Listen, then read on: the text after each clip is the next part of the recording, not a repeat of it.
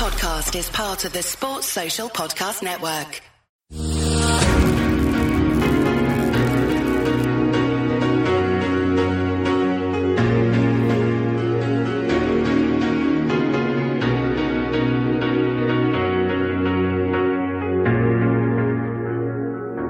Hello, everyone. Welcome to another edition of the AI Premier League Preview Pod.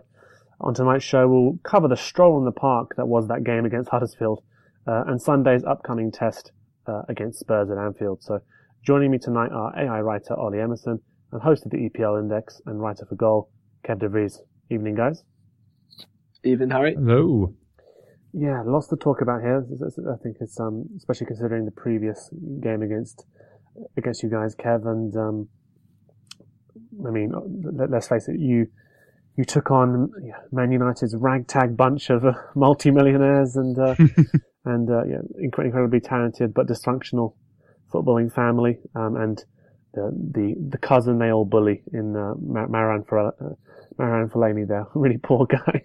I felt found myself watching that, just thinking, oh, if if it wasn't a World Cup year, I would have thrown my shirt in his face and said, "You can't treat me like this. You can't treat me like this anymore, Jose." But um, uh, I, I want to start with Spurs, and uh, yeah, of course, yeah, I watched that game last night against United, and often hard to sort of judge um, you know, just how bad United would have been, for example, or, or, how how the game would have panned out when you have an, incident that early um, and, and, a goal that early from, from Eriksen. It really does throw everything into um, you know, any plans out the window. I think similarly that game against uh, Liverpool at Wembley, when you when you self-destruct that early, what are you going to do? But what, what are your thoughts been on recent uh, performances um, from Spurs and that defeat to um, that defeat of United?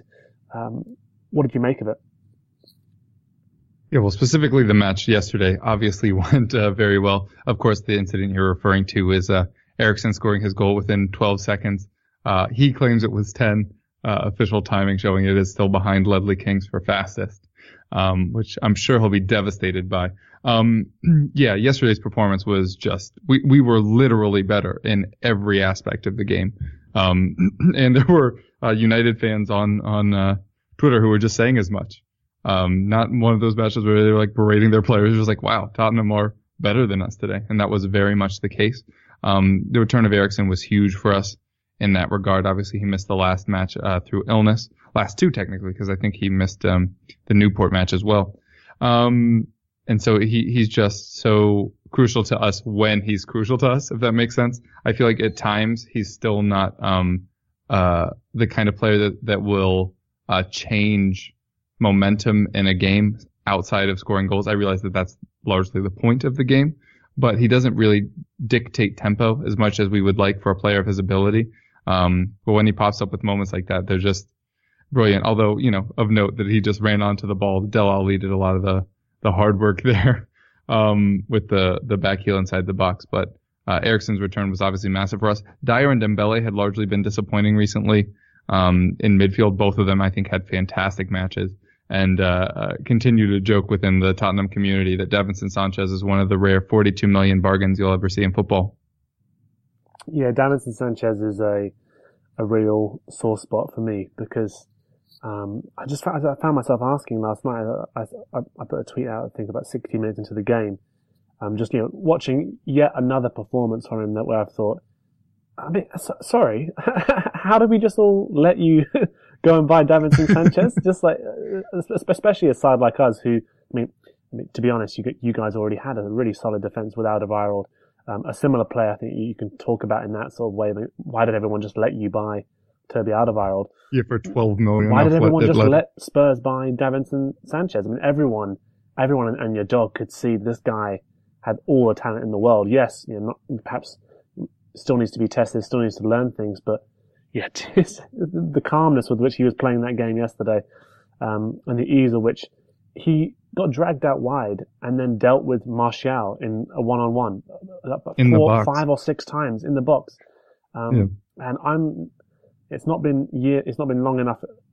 Unfortunately, it's not been long enough, um, ago that for me to have forgotten Skrtel trying to do that, uh, on Martial's debut. And of course, Martin Tyler nearly, nearly had an orgasm. But it was it was a fantastic fantastic display from him. Uh, and one player who sort of caught my eye as well, not done as well this season it seemed um, to me anyway, but I thought he had like a renewed influence yesterday alongside Eriksen was Dele Alli. What have you made of mm. him this season? Yeah, he has um, struggled at times this season. I don't think anybody, even including himself, would deny that. Um, I've mentioned this on uh, many other platforms already, but it was one of my favorite moments uh, early in the year. Somebody wrote an article about how Dele Alli was just in a sophomore slump, despite the fact it was his third season.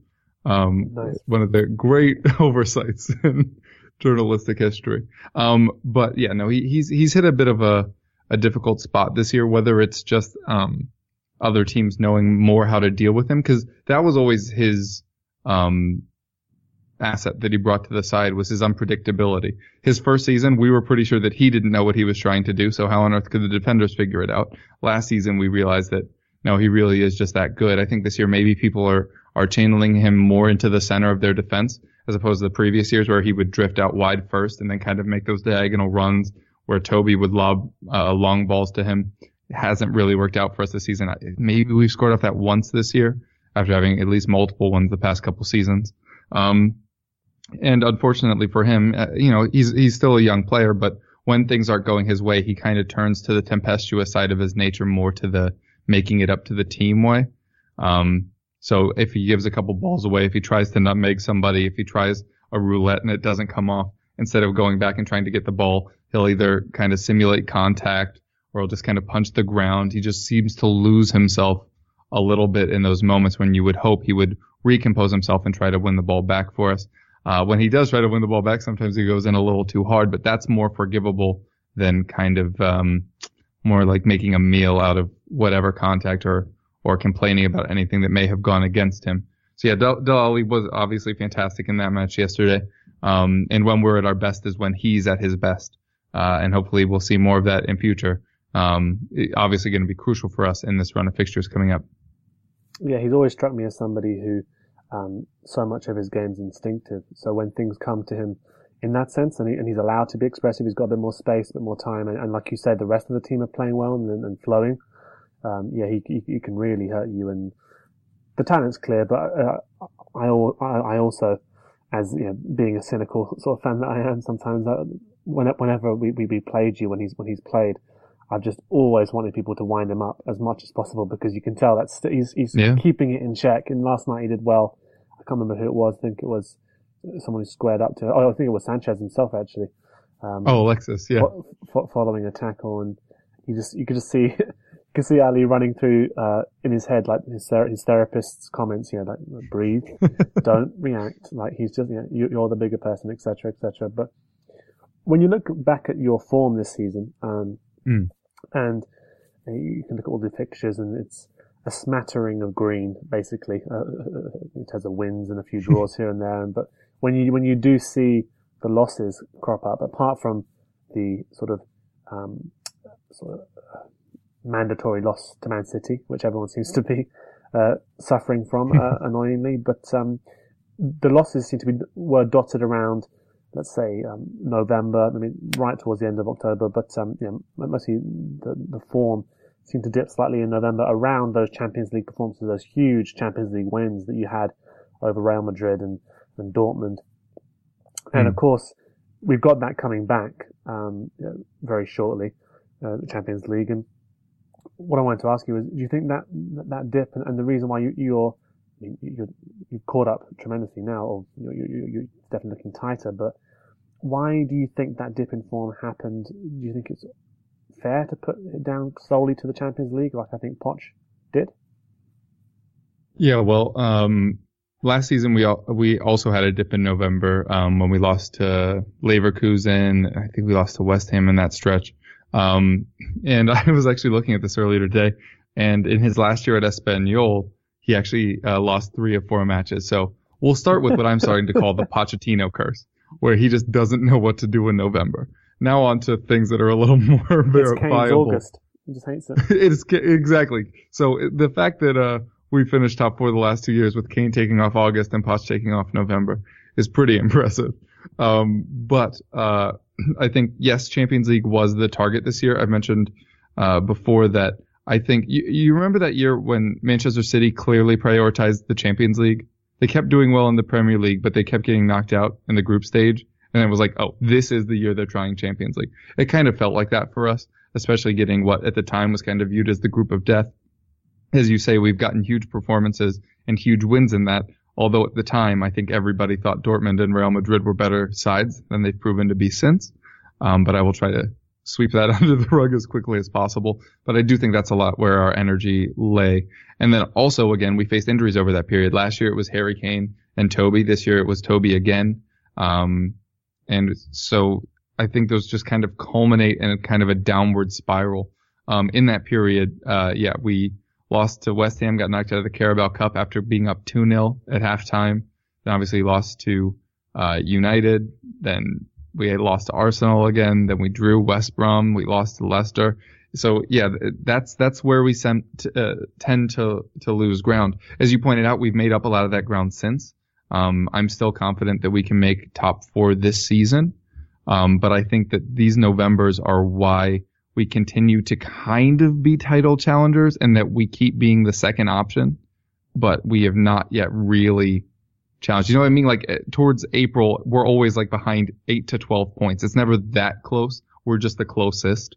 I mean, I think if we can sort out his, Poch's November hoodoo and Kane's August one, uh, we may be able to figure it out. Uh, thus far though, I'm just glad we've gotten past the Wembley hoodoo, which I'm pretty sure was trademarked, um, coming into the season. But, uh, yeah, no, November is obviously where we, we lost a lot of, of, of uh, uh, points and hopefully we can recover them to some extent throughout the rest of the season, but that damage has already been done. Yeah, you do feel like Spurs, I mean, finished strongly, uh, generally, um, and especially last season it seemed, that way, and, but it was too much of a catch-up effort by that stage, and um, Europe does seem to affect it. It's not, you know, not surprising that it does have an effect. Injuries as well, squad size, and, and, and your squad is, is, is fairly strong in, in, in, a number of areas in terms of cover that you do have available. But of course, in, the influence of certain players very difficult to to replace. Um, one thing I wanted to talk about was uh, obviously the transfer window is a sore subject for Liverpool fans. Don't like to talk about this, despite the fact that we've signed probably the best defender we've had, we've had at the club for, for years. I think people slightly forgetting that a little bit. I feel tinsy, but yeah, a little bit sorry for for Van Dijk. I'm sure you, you won't care at all. Um, I think I saw a poll earlier. Yeah, he's Dutch. I, I, I have some sympathy. Uh, yeah, exactly. But um, earlier on, I saw a, a, poll on Sky Sports News. I was watching it for um, five minutes, unfortunately, and Jim White was there and you know, not wearing a yellow tie. But there was a poll on like the best signing of the window, and of course, all the hysteria around um, Sanchez and Aubameyang and Mkhitaryan and some, even more to an extent. And Van Dijk's there on like 11%. Yeah, just like, you know, no, no one thinks he's that good. So it'll be interesting in that sense. But Lucas Moura, um, a player I think Liverpool fans probably looked at for a long time in terms of wonder whether we can prize this guy away from PSG, but always seemed to be involved to just the right level where they weren't prepared to let him go. um, of course, at the moment they've got such an embarrassment of riches there that you know, you've been able to prize him away. Um, what do you make of that signing? Do you think it was uh, an essential sort of hole to plug in terms of what you think he's going to bring to the club? Uh, interesting. Uh, just to touch on the Van Dijk thing, uh, a recency bias I think was a large part of that, as you said, and secondly, I think people were using that poll to kind of reflect on how they thought clubs' windows went. Um, and while Van Dijk was a very good signing, you're right. Obviously, a, a lot of people within the Liverpool community not pleased with the window on the whole as well. Um, but obviously from my end, Van Dijk was a was a fantastic signing. Why there why there weren't secondary options, you know, you guys that are listening to this have Anfield Index uh, app on your phone. You don't need to hear another person talk to you about that. Um, but uh, on Lucas, um, he brings something that we desperately needed on the right side, which is pace. And we've been talking about it for years. We talked about it um, recently when you signed um, Mane, when you re-signed, uh, not re-signed, when you signed another player like that in Salah. Um, it was exactly what what our side needs. If you see the uh, effectiveness of Son in those matches where teams set up to defend against us, Son this season has often been the player that's able to undo that. Um, largely with his pace to, to split them open. Uh, quick one twos on the wing to break through. Obviously, we have a lot of interplay with our wing backs and our actual wingers. Um, we just got Lamela back. Sissoko has done an admirable job this season, never compared to his price tag because if you compare him to that, he'll, he'll always disappoint.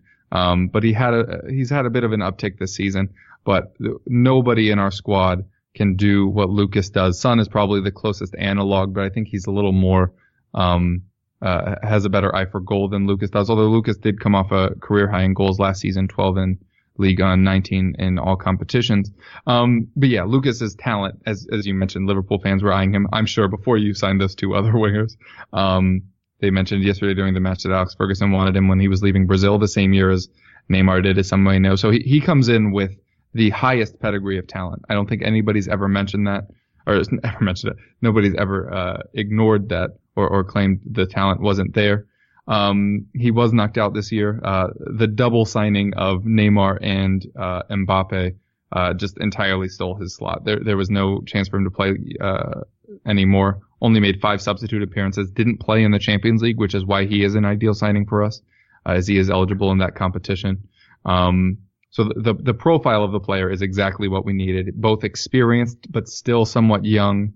Um, brings the pace that we really needed. That unpredictability we mentioned with Dele Alli, Lucas Moura has um, lo- loads of technique and, and skill. Uh, sometimes makes the wrong decision, which is something that you tend to say a lot about pacey wide players who, who often rely on that pace rather than, um, I'm not saying he's Jesus Navas. I'm just saying we've seen this kind of uh, profile in players before. Um, but I, I, think a great addition to the side. Not confident he's going to start every week. Um, just because we need pace at times does not mean that that's the only way we can win matches. Uh, and sometimes pace of passing has made up for the, our lack of front end pace with Eriksen and, uh, and Dele, um, playing defense splitting balls. But now there's somebody that can be on the other end of those, uh, in Lucas. And so, yeah, I, I think it's a, a, fantastic signing. The fact we got him for 25 million is incredible. And my hesitancy that he, he will start is not based on ability. It's just based on Poch's comments in the past about how you should integrate a new player into the team.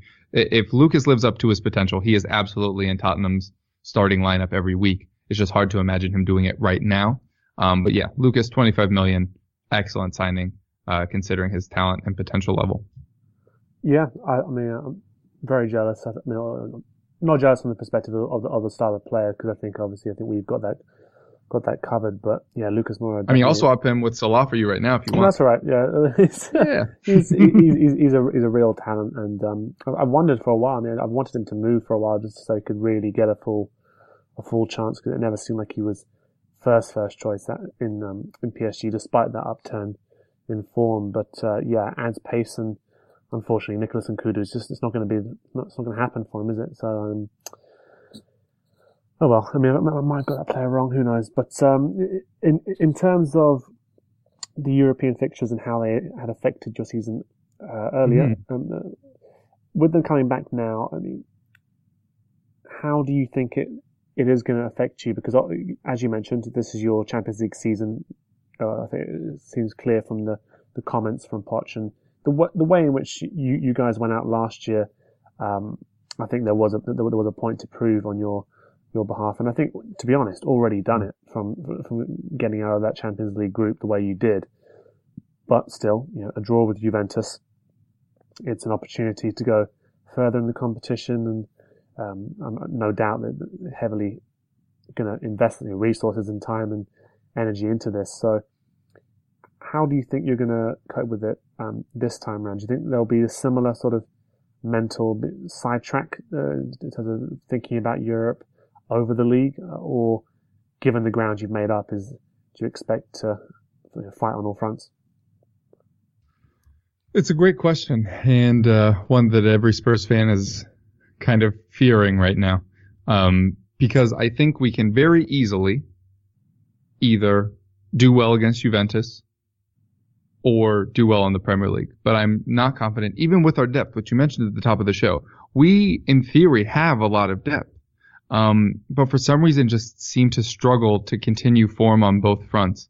Um, based off of the preseason match we had against Juventus, I know a lot of people toss preseason uh, matches to the side, but it was both of our last friendlies, and we played uh, very strong 11s both, and we did we did uh, secure a result against them at Wembley. So uh, in theory, we shouldn't be fearing this match too much. Um, although the first leg is uh, in Italy, um, I have very little faith that we can do well against Arsenal in the preceding match and then Juventus the week after. Uh, fortunately, the second leg is bookended by Huddersfield and Bournemouth, which you're a little less nervous by, although can be more damaging to your season if you fail to pick up points against them. Uh, even though the emotional fan reaction would be stronger if, we drop points to Arsenal for a second time this season. Um, yeah, no, it, it's very much a concern. Uh, Pochettino mentioned um, that he isn't concerned about losing any Premier League match at this stage um, because there's so many games left, and I feel like that might be the problem because that's kind of the November issue again, right? Where he looks at it and he's like, okay, this is a horrible run as long as we get out of this unscathed, relatively unscathed, we can make up this later. But we can't make this up in the Champions League later, right? This is just two matches to decide if we move on. So I think just based on his comments about the Premier League, he's inherently saying that the focus is still on the Champions League. Um, and I would expect that to be the case. Uh, unfortunately for Liverpool, I think you guys are a little too far away from that match, uh, for it to affect this one. But I am worried about, uh, the Arsenal and Palace matches, uh, which bookend that first match in Italy against Juventus. Yeah, certainly. I mean, I'm not, I'm not too worried about you guys. I mean, on, on, and that's not just bravado. It's just, I mean, this is the sort of game, and provided Lovren doesn't wave the white flag again, give Kane two goals uh, for no reason. Yeah. Um, it's this is the sort of game that I, I mean, I look forward to. I think no, no matter the results, it should be an entertaining game of football. Two sides that play um, an exciting way, uh, similar to, I mean, just the way I mean, when City arrived at Anfield, we, you knew there was going to be no compromise, and, I, and I'd expect there not to be a compromise. That, will come onto that now. I mean, uh, yeah, our form since since that match, and I think there was a big inquest after that match in terms just in terms of the manner of the defeat, but really, the inquest was more how have we managed to get here with this guy still still in our team who, who's capable of you know, pressing the self-destruct button in, in such a way. I think that we fought back pretty well until we, we gave you the goal directly before half time. Uh, and, and, after that, it was more or less just, more or less just done. But, um, given sort of our strengths and style, I think I asked you a similar question last time around actually, but given what you know of us, um, and sort of how Potter's approached games at Anfield, um, uh, since he's been manager at Spurs. I mean, how do you, how do you expect him to approach this one? Because I mean, touching wood, I mean, hopefully there's there's no self destruct moment like like we had at, at, Wembley from one player. So you'd imagine, yeah, we're going to be a real threat on the counter the way we were and press heavily. But so, so how mm. do you hmm. think Poch is going to approach it? Just look to fight fire with fire? Uh, I think this is what I said last time as well. I feel like that's what he's going to do, and I continue to not understand that. Um, because we have the ability off the counterattack, uh, to damage teams as well. Obviously not as rapidly as you do. Um, but, uh, it feels like we, we should rely on our defense a bit more. Um, because obviously we have a, I don't think this is a shocking statement. I think we have a better defense than Liverpool.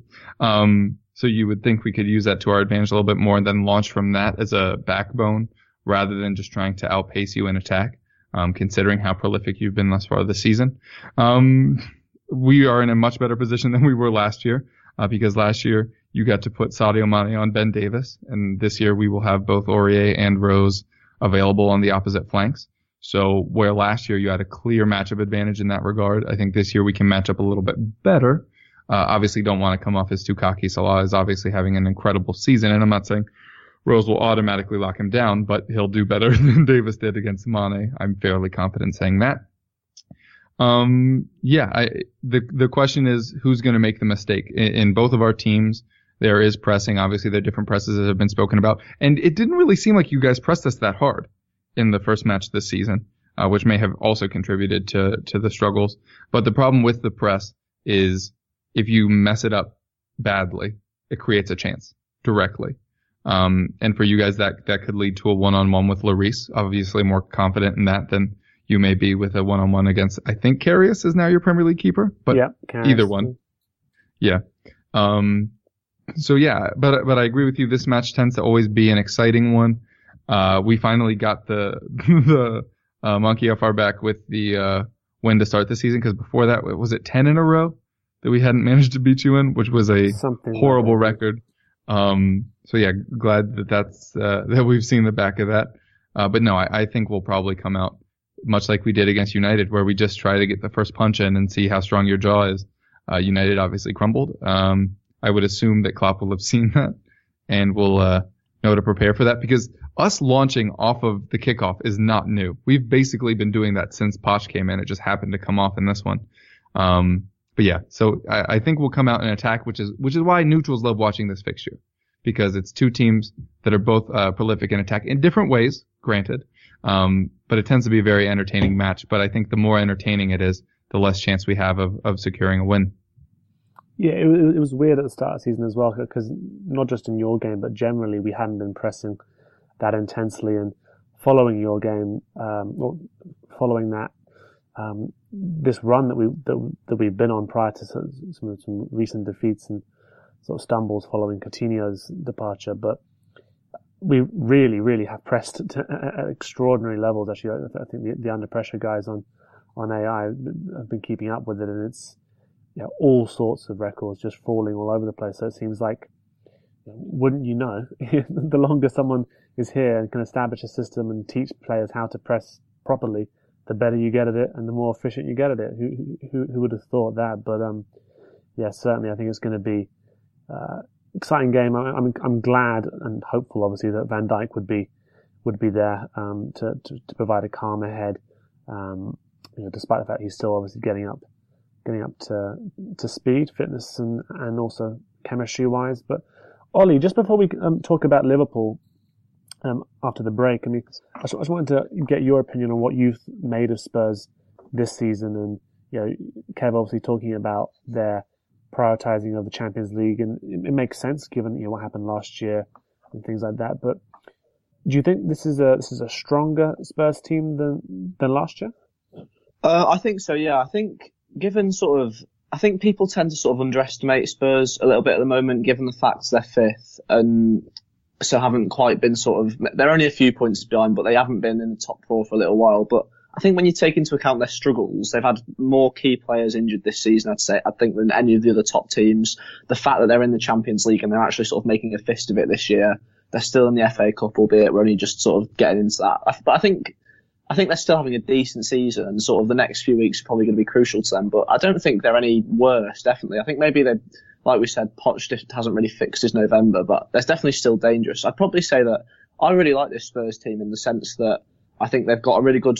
Um, well, I think they've got a decent goalkeeper. I think they're researching, but overall the defence I think is really strong. I think they've got really good midfielders, and obviously they've got Kane up front, supplemented by Son, who's having a fantastic season. So I think in terms of when you construct their team, when you te- when you pick their team apart, maybe they haven't got as good an attack as Liverpool, or maybe the defence, maybe Manchester United's might be a little bit better sometimes with De Gea. But when you take their team as a whole in terms of balance, I don't think there's a better team in the country than uh, Spurs, apart from obviously Manchester City, when everyone's on it. So whilst obviously it's fair to say that you could make Liverpool favourites or whatever, or say Spurs aren't having the best seasons because they've just dropped off the league a little bit. I think when you take into account, like I said, the injuries, they've missed Alderweireld in key parts. They've not had Lamela until recently. Uh, Victor Wanyama's been in and out constantly. I still think that they're having a decent season given the situation, and they're, they're a really dangerous opponent, as we've already touched on. No, for sure. And I think that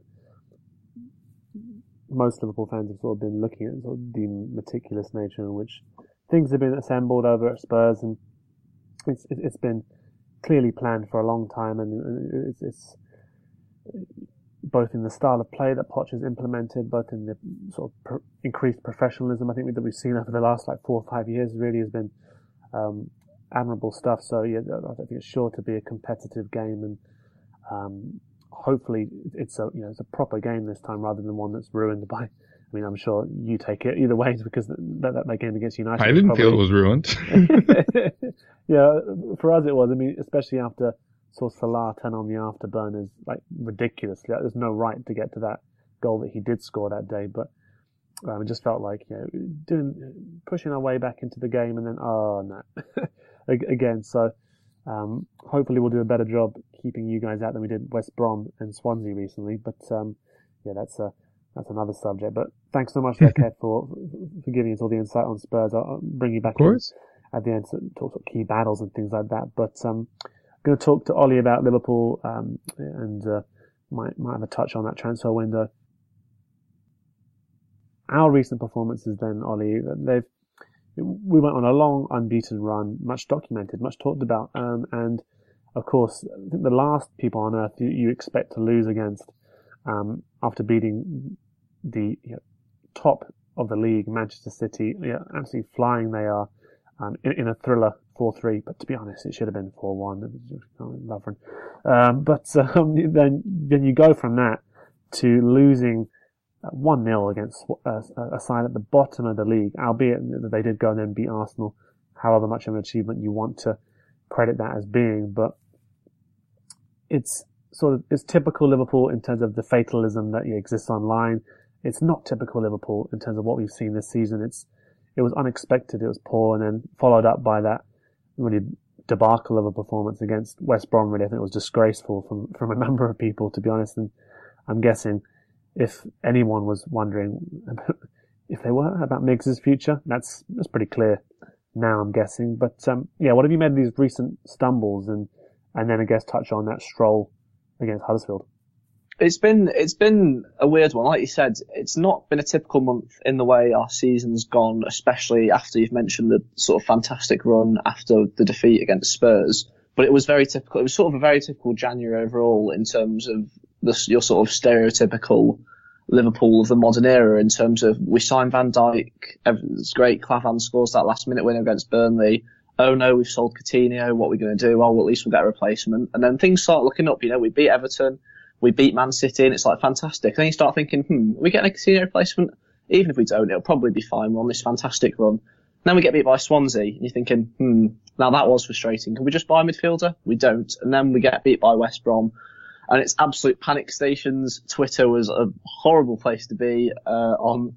Um, and then of course we get the victory against Huddersfield. Going sort of back just to the two slumps, I think the difference between the Swansea and the West Brom games were that I, I, I just found the Swansea game really frustrating on a view in terms of if the odd thing had gone uh, our way, we might have won that or drew. But I think overall most fans would agree that it wasn't sort of the performance we've come to expect, and we couldn't have that many complaints after losing. Whilst the West Brom game was, I think, a much worse performance than the um, Swansea game. But I think in terms of the way the team functioned, in the way individuals played, the mistakes that were made, but I, I didn't find myself as mad at it. Maybe I think because of the sort of VAR debacle. Um, I, th- I think it was the West Brom was sort of game was sort of one where you need to laugh, otherwise you'll cry. Obviously, like we went ahead with that fantastic Firmino chip, and then suddenly we're two one down. What's going on? And VAR saves us not once but twice, and we go and miss a penalty anyway.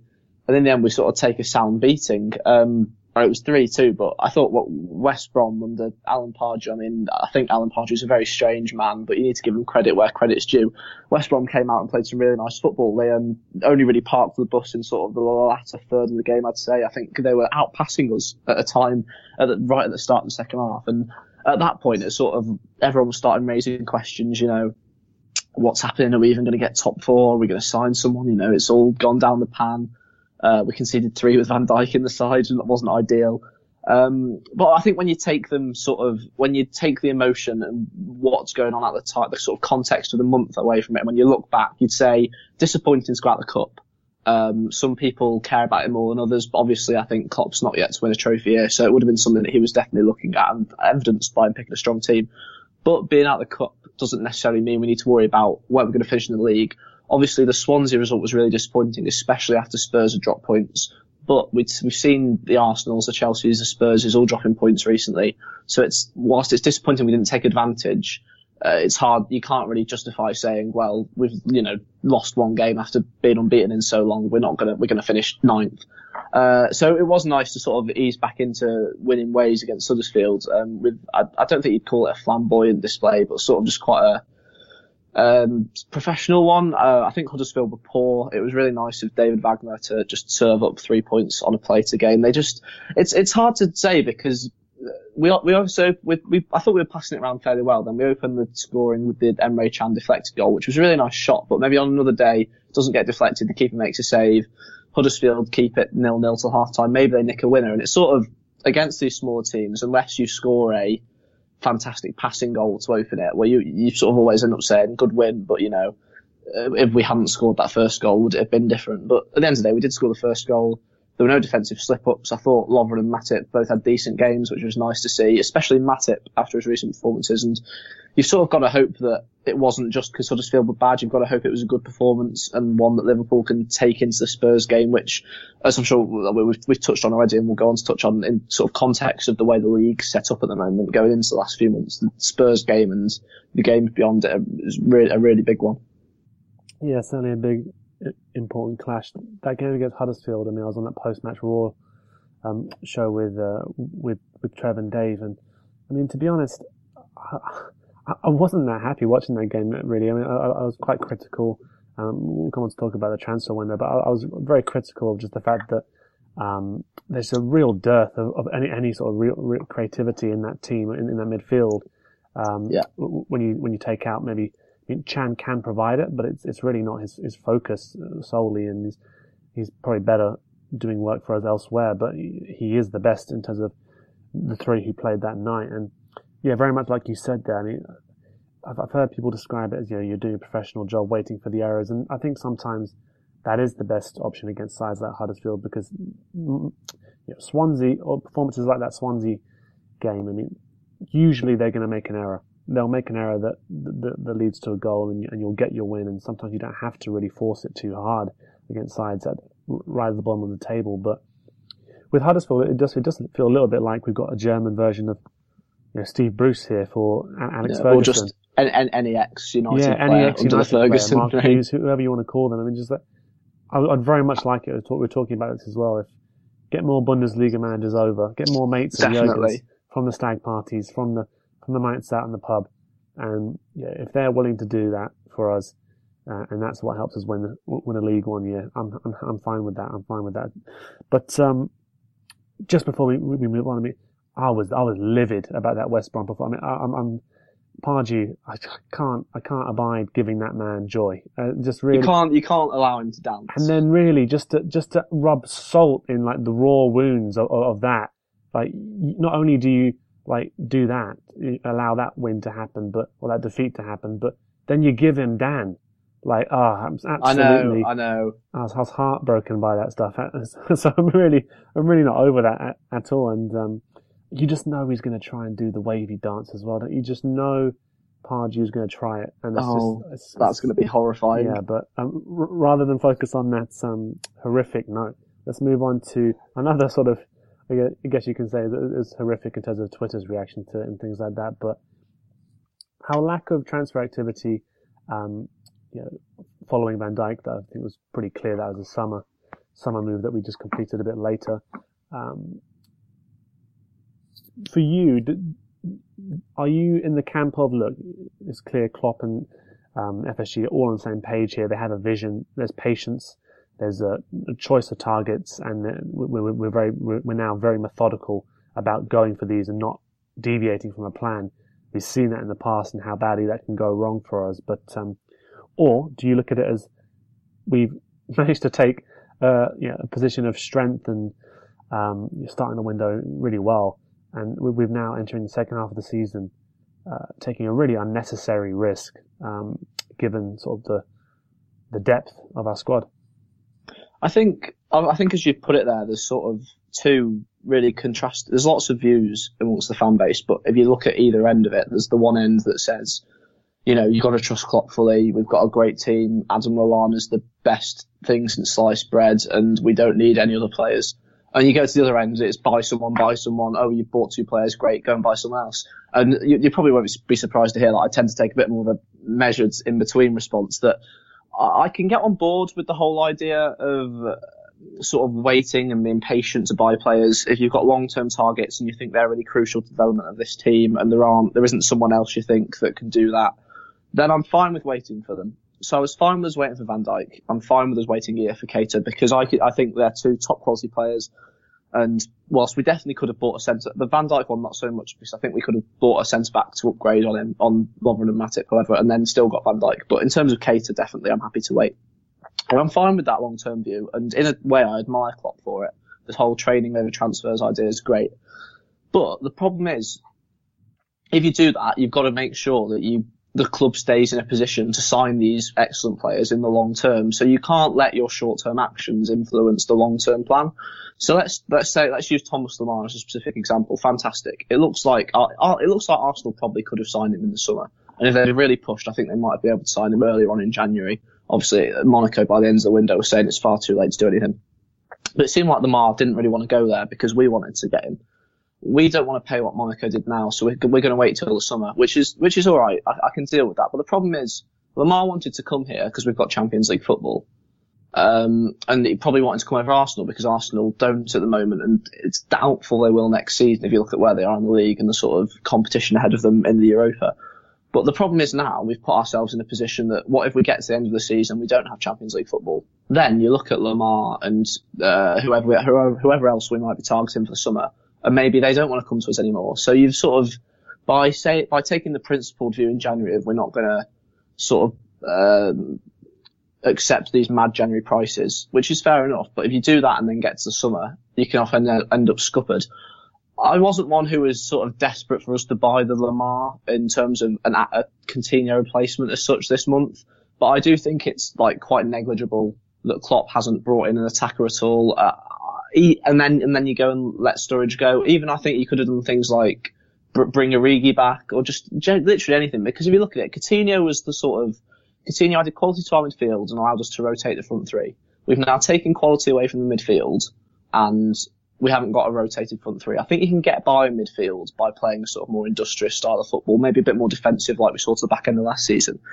But the problem now is if Salah, for me, if say Salah gets an injury and Firmino's form drops and Mane's form doesn't go up, then who's going to score the goals? Because I don't think Lallana is, I don't think Ox is, I don't think Solanke is, I don't think Ings is. I don't think it would have been that difficult for Klopp, even if he was desperate not to pay the money for Lemar uh, or whoever, and desperate to, to well, Sturridge was desperate to go, whatever. He didn't want to bring Origi back. I don't think it'd have been that hard for Klopp to go out and source an attacker that could have come in as a rotation option as a backup. Um, and that's what I'm really worried about now in terms of the end of the season. I, I, I still think that Liverpool's, and of course we have improved at the back with Van Dijk. I still think Liverpool's best 11 is good enough to sort of coast to top four, arguably. But it's when you start to take bits away from the front, front line, which is our strength as well, that, um, it, it, becomes an issue. If this was in the defence, you'd probably, and someone got injured, you'd probably say, well, you know, it's the best of a bad bunch. It's not that big of a problem. But the sort of shift when you take, say, Salah out and put Lallana in, or take Firmino out and put Solanke in, is so such a big gap that it could end up being detrimental to the season. And then, as I said, the summer plans, and that's what I really think the big risk is in terms of if we balls up this season as a result, what then do we do in the summer? What do we do next season? It sort of has a long term effect. I'm not sure. I don't think many fans are considering.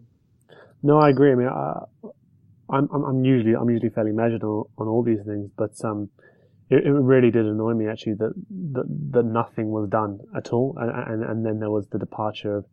I mean, you can argue for days as, as just sort of Sturridge's influence over this team over the past few years, but he he he does allow you when he's fit to, to rotate that front three like you were talking about. Coutinho allowed that as well, and I mean even if we talk even if we look at Spurs for example, I mean do they need Davinson Sanchez? Probably not. It's, it's, it's, it makes a great makes a great deal of sense long term in terms of grooming a, a, replacement to that to that back line. But if you look at their depth across the board, they've got pretty good replacements in a number of areas. And Lucas Moura as well, he he filled a role for them that they didn't really have. They had Son to a degree. Moura takes that up a step in terms of he's lightning quick and uh, very skillful guy as well. What was to stop us, say for example, going for someone like Lucas Moura? And saying you know, 25 million or whatever, um, guarantee we could, we'd, probably pay slightly higher wages. Uh, who knows? But um, and using him as a rotation option um, you know, for one of Mane or Salah. I mean, it's, it's not it's not the, the, perfect solution. For example, I don't think we were ever interested really this window, but it does it, it does strike me as we, we've managed to take a position of real strength at the start of the window and we, we put it, we put a semblance of doubt there. And even if it's doubt amongst the fan base, I think there would be some doubt amongst some of the players as well, because you do see others strengthening. And I mean, look, look, signing players left, right, and centre doesn't always improve you. I think Chelsea, um, the fact that Giroud went from a, sitting on a bench watching Swansea beat Arsenal to sitting on a bench watching Bournemouth beat Chelsea was hilarious to me. And Mkhitaryan's debut was was that you know, debacle against Swansea. Um, Sanchez's debut was a pretty resounding defeat to Spurs. So, you know, despite sort of their long-term impact, and I'm sure they'll all have a point, um, and some points to play and some, some points to prove, and they'll have an impact. I just felt it was leaving us a little bit, a little bit exposed, and you know, it, it leads on nicely to what, the point I was going to ask you now. I mean, against Huddersfield, I felt Can was was really great in terms of sort of the drive he provided and, and, the injection of creativity here and there. He's now the only one out of that, of that, of that, that, three. I guess you could include Ox there as well. Just how important are those two really for the rem- remainder of the season uh, for keeping us you know, creative and dynamic in, in, in that position? I, th- I, think it's huge because if you sort of look at the Liverpool midfield, uh, as we've as we've touched on, we've said we haven't really got a, we haven't got a great passer in there. Uh, we've got okay passes. Um, some like Henderson pings the odd good ball, does well with short passes. Chan can put a good pass in sometimes, but we haven't got people. We haven't got sort of a Fabregas, a De Bruyne, uh, an Özil. We haven't got someone that can pick a ball up and thread an eye needle pass without without really thinking about it. Uh, but what we have got is in Can and Ox, um, are players that can take the ball, beat a man and drive forward with their pace and strength. And that is sort of the alternative. That's the way you have to go to get past these sort of compact deep midfields if you haven't got a passer. Um, and if we have, if, if, I think those two are key. But I think looking at the performance against Huddersfield, I think I think the passing had been better than we'd seen in some of the recent games. Like like you said, I don't think it was perfect. I don't think we had a brilliant game, but I think in terms of sort of the balance of having Henderson's return, I think what, what allowing Can to go forward more, Henderson can sit back and sort of keep it ticking along, try and release the ball quickly, and then have Can in more advanced position to sort of try some of those more dangerous passes, such as I think he played a couple of really nice sort of clipped balls over the top to Mane, uh, which Mane I think headed a couple wide against Huddersfield. And then maybe have an Ox or a Gini just to do the sort of rest of the midfield. I think that's probably our best way to balance it at the moment.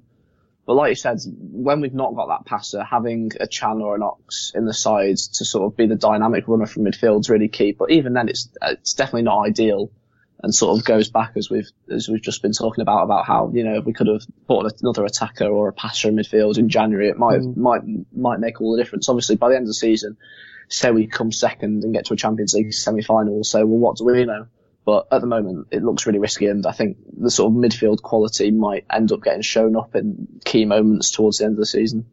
Oh yeah, even if, even if we finish second, I'd still say, look, it's a gamble then that's paid off, but you, you have to accept that it, we didn't need to make the gamble. It, it, it was a gamble, and um, uh, just on the Henderson thing, I mean, I, was advocating when he came back actually pushing him forward into a box to box role because I, th- I think he's more effective. I, I don't really think he's he's great in the six. He keeps things ticking, but I mean, even against Huddersfield, the one chance they had was him not tracking a run. So I'm just a little bit worried about about that against teams that have, um, you know, especially more dynamic team, um, more more dynamic players in midfield. And another player who there's a huge burden on now as well, and it's great to see him in such fine form. He's having a strong season. Is uh, Bobby Firmino.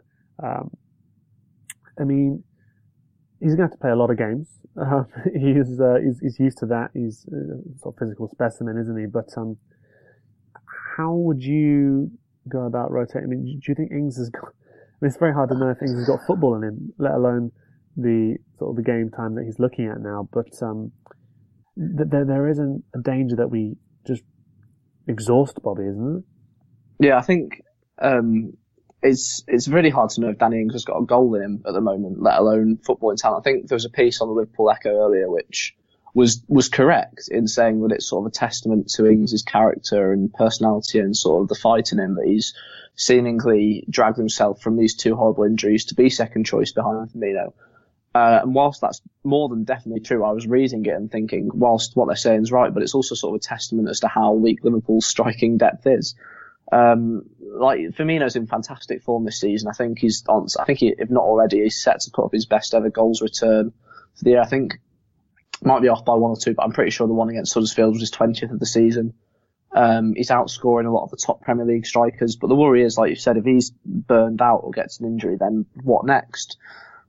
Ings, may, like maybe against the smaller teams. Like, he, he was good for Burnley, and he was definitely worth picking up for six or seven million to be a third or fourth choice striker, but not second choice when you're going for a Champions League run, trying to finish second. Uh, he might score a few goals against the smaller teams if um, if Firmino has to drop out for a game or two. Solanke has sort of looked, looked impressive in pre-season.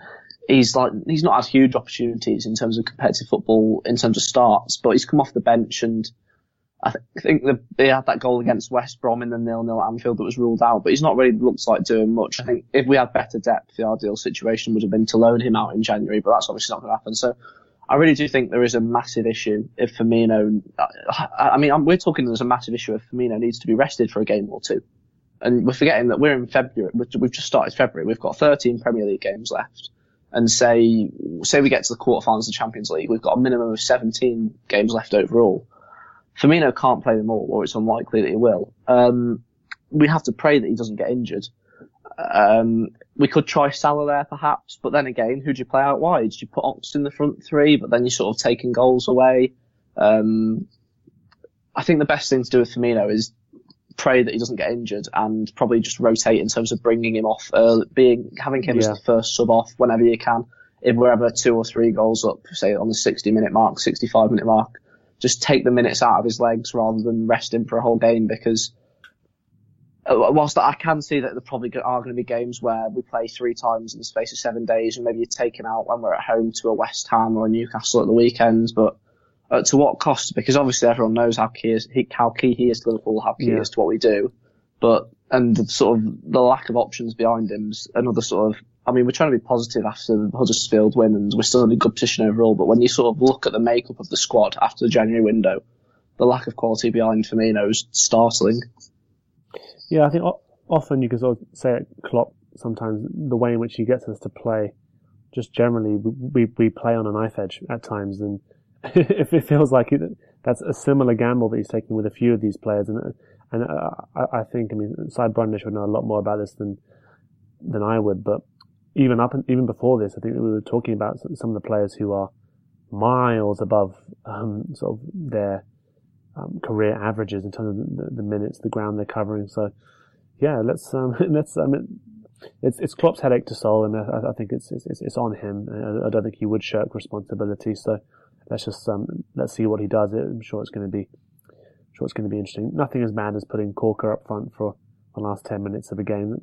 Well, Van Dijk was up front. Was it against Swansea? I'll, take was that. I'll take that though, because yeah. Van Dijk can, he should have he should have assisted Firmino, I think, with that looks, cross. He looks calm in those positions. But um, uh, to, to, bring us onto the onto the game then this this Sunday, and it's a game that suits us, I I think anyway. And I, I, was really, I mean, obviously being pissed off by the defeat um, at Wembley, but I was I was annoyed as well by the game because it was just like that I, think the Man City game as well. I, I, would have been really annoyed if there was a dubious decision that ruined it, um, like there was in the first leg, um, first leg, the, the, the, game at, at the Etihad earlier in the season with Mane's red card. I wanted to see a fair sort of a contest between two great sides, and I think that's the same this weekend as well. I mean, how do you think then we're going to approach this game? Would you expect Van Dijk and and uh, Ox to come back in? Um, I definitely expect Van Dijk back in and was it? Yes, Rob Roberts. I'm thinking I've forgotten the Huddersfield game. I'm thinking Moreno was in the team for the last game. Of course, he played against West Brom. I think Robertson will stay in. Uh, Karius will stay in. It'll be interesting to see what he does at centre back in terms of who drops out because there's arguments to play Matip because he's probably our best centre back after um, Van Dijk. There's an argument to play Klavan because he's got quite a calm head in the big games. I think I remember one of the best games I've seen a Liverpool centre back play in recent years. And I know that doesn't say much, but when we beat City 1 0 on New Year's Day 2016, so the Anfield game last season when one Wijnaldum scored, I think Klavan sort of marks Aguero out of the game. I think he picked up an early yellow, and I was in the ground and thinking, well, we're down, we're going to be down to 10 minutes at some point, but played with such assurance. But then again, he plays left centre back, so does Van Dijk. So do you play Lovren at the right centre back? I don't think that's going to happen, given Lovren's had multiple shocking games against Harry Kane in the past. Uh, we you already talked about earlier him gifting him two goals uh, in October. There was the one the other year where I think we drew one all. I think when Spurs were going for the league, and I think Tino scored for us and Kane scored the equaliser. It might have been Klopp's first season, and Kane just spammed Lovren in the box as if he was sort of just turning around past a tractor.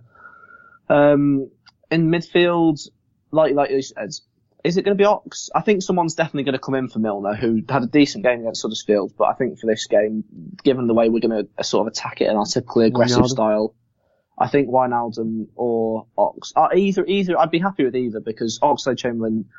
Um, it's actually quite a nice sort of maybe game to look at Oxen in terms of mm. when we got battered by Spurs. I think he was still going through that rough patch when yeah, he first started. Guy, yeah. But I think he was actually one of the players who came out of that game with sort of some credibility. I think he came on at either 2-0 or 2-1. Uh, when Lovren, when Lovren got dragged off after half an hour, we changed system to three at the back. Um, I think Oxlade-Chamberlain had a decent game that day and he's sort of come on leaps and bounds since. Whether Sunday's the day for him, maybe. Like he played. I think you've got to keep Henderson and Can in because I think they both played fairly well against Huddersfield. And then it's a, it's really a toss up because Oxlade-Chamberlain played really well against Man City, for example, the other week, another high tempo game against quality opposition.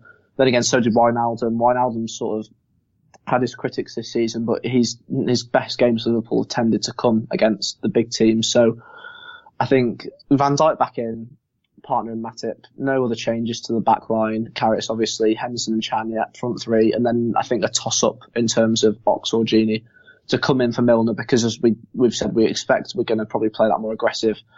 Uh, it's probably going to be end to end. There's going to be lots of ball recoveries, but probably quite a lot of chances, um, tackles, presses, etc., etc. And Ox or Gini, whoever Klopp goes for, probably suits that sort of matchup uh, much more than Milner and his 32 year old legs. Oh God, yes. Sometimes it's hard to believe that it's only 32 years, but um, I, I, I, I'm actually. I, there's two things I'm wondering. The first thing I'm wondering is whether Klopp is the sort of guy, and I, think he could. I think he could be, to be honest, to go, go on then prove prove that you can get over this to Dejan Lovren. Uh, I do think he's that sort of sick guy, and um, also I, I, I don't think he will do it, but I think it, would be the right call, potentially a big call, if he was to say, you know what, that midfield that performed against City for me did a ridiculous job uh, in terms of how, yeah. how well they marshalled that that game. I'm going to give them that game again, and I, am going to give them that job again. I wonder whether he he'd be he'd be big enough to, to do that because he does tend to keep Henderson in when when he's fit and he has yeah. just come back, but he could excuse it away like he has done many things with. Oh, you're still getting back up to fitness, etc., etc., mental fitness, whatever. Um, Kev, I mean, in terms of um, your your point of view of this game, I mean, do you think that Poch is going to make any specific changes with us in mind to the lineup, or is it just the it players are back, they're fit, Eriksen, Alli, the usual lineup? Would you bring Wanyama in for this game, or given how well Dembele and Dier played um, last game, would, would you keep things more or less the same? Yeah, I'll be honest. I think um, our performance uh, midweek kind of messed with his plans um, because uh, we knew Toby didn't pass his fitness test before the United match, but the the aim was always for him to be fit for the match this weekend, and it looks like he will be. As you said, Wanyama still fighting his way back from injury, uh, was on the bench and now seems uh, fit as well. But how do you mess with Dembele and Dier after what they did? How do you mess with the pairing of Vertonghen and Davinson at the back after what they just did?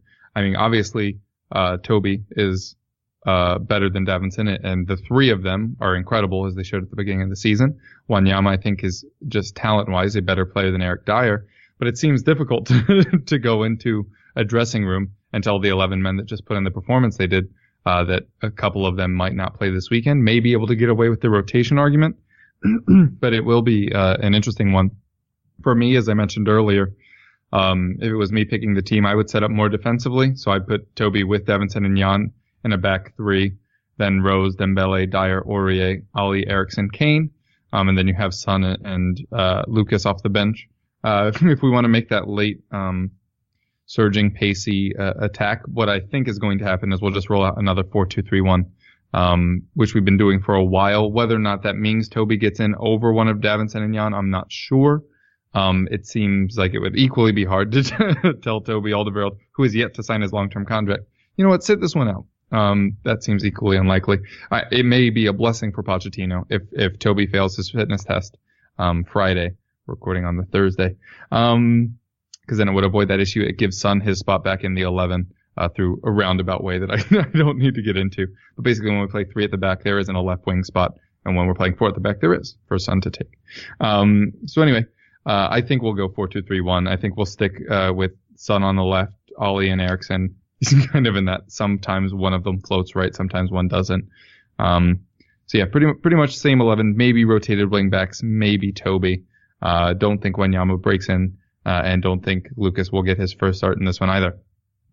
And in terms of Liverpool and the threats that we that we can pose to you, I mean, obviously there's the obvious mm-hmm. players who who stand out, but you know, given how that game went early in the season, you didn't really get to see too much of our strength, really. But um, which players, I mean, or, or, which player in particular, um, if you if you were to see them on the lineup, I mean, I guess maybe besides the obvious, um, do you hmm. think that there's a um, would cause you the most trouble? Where, where do you think that, that we could potentially hurt you? Because I always think your team looks incredibly strong whenever we come up against you, but someone, someone usually doesn't do their job, and that was the same with me.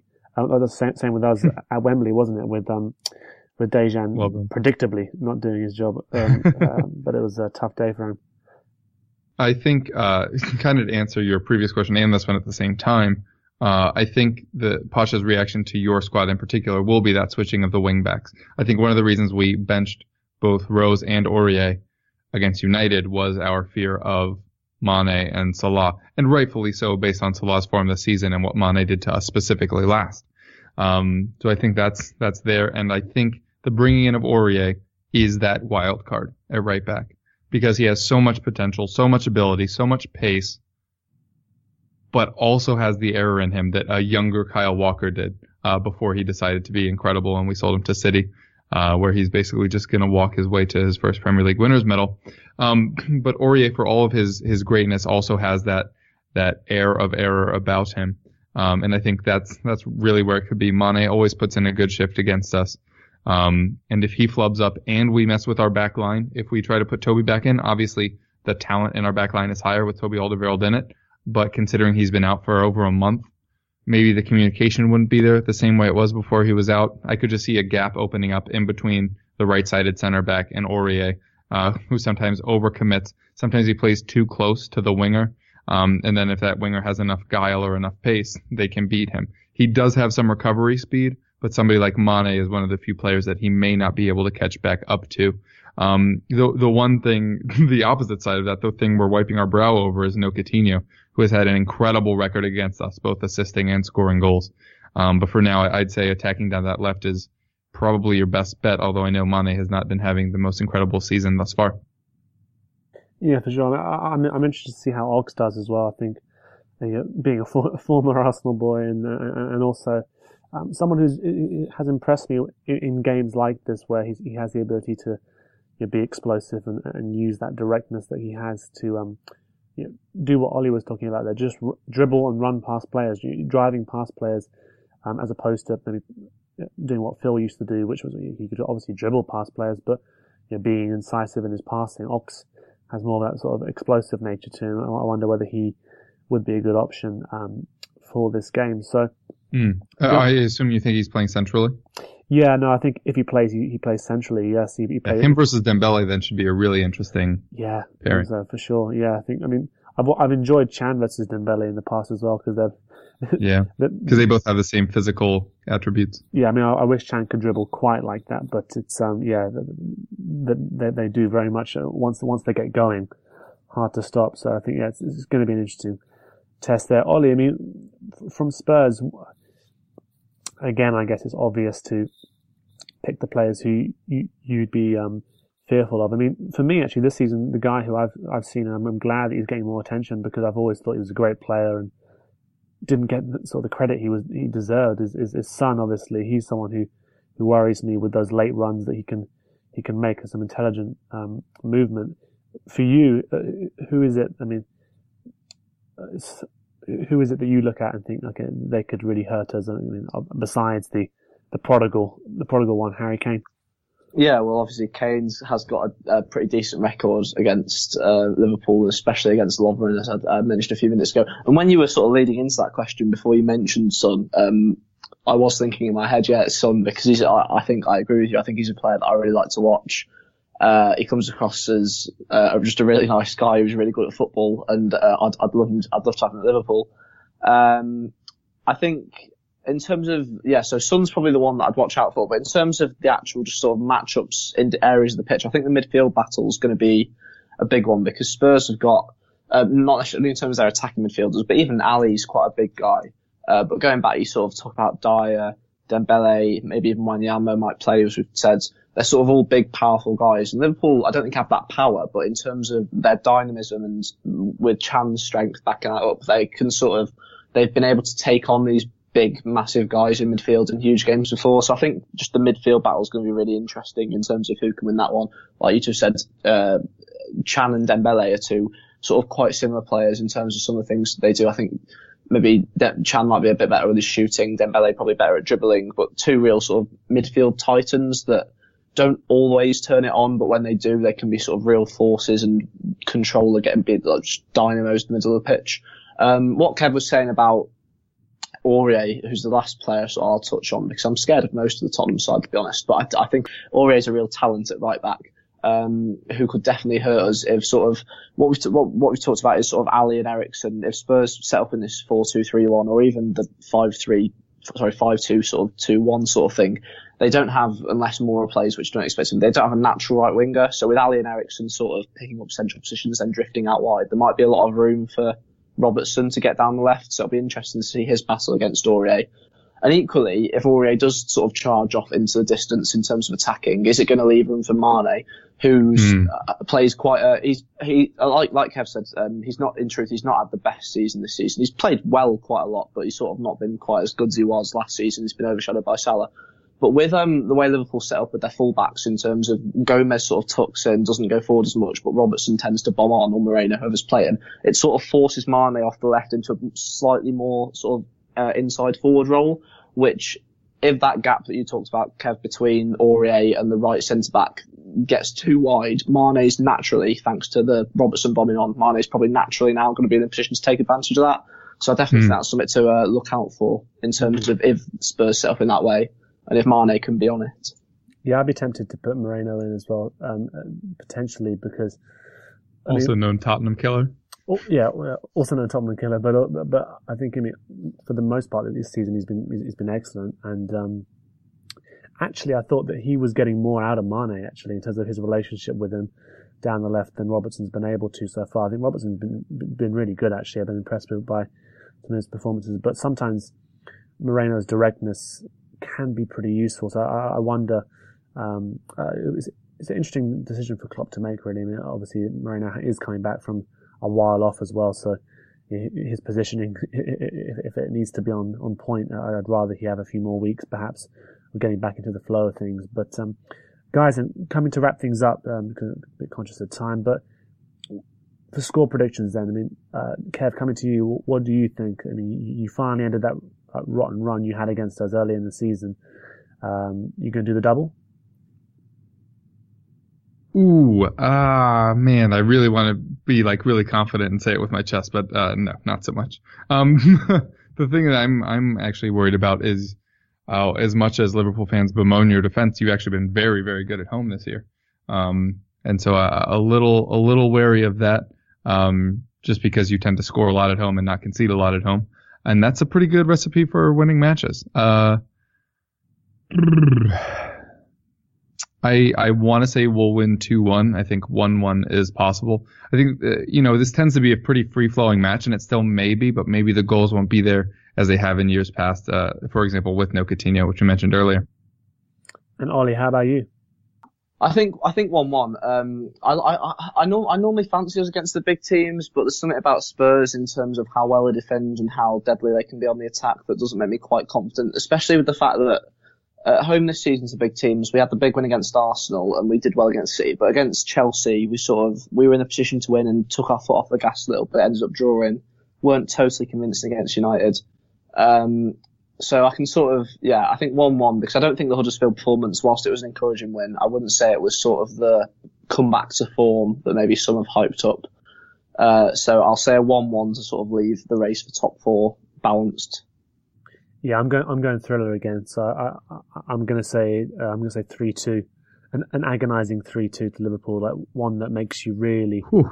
just despise everything. Um, but uh, more goals in your prediction than me and Olli's combined. Exactly. I mean, I, I, I think there's going to be goals, and I, I, do think there's going to be goals, despite the quality of your, your defense. And um, I, I, just think I expect both managers to go for it really, and um, and, and gaps should appear despite players' best best attempts um, or you know, players' usual attempts uh, for for some of our lot. But um, guys, thanks so much for helping me preview the game. I mean, uh, some great insight as usual, Kevin and, and Olli. Thanks for all that on, on Liverpool. And um, yeah, I think it's going to be a really interesting game this weekend. And uh, to all those listening, thanks so much. Uh, we'll be back next week to cover the Southampton game. But um, until then, make sure to check out things on AI Pro and um, certainly subscribe as well. There's some, some, great content there available for you guys. So thanks for listening, and uh, we'll be back next week.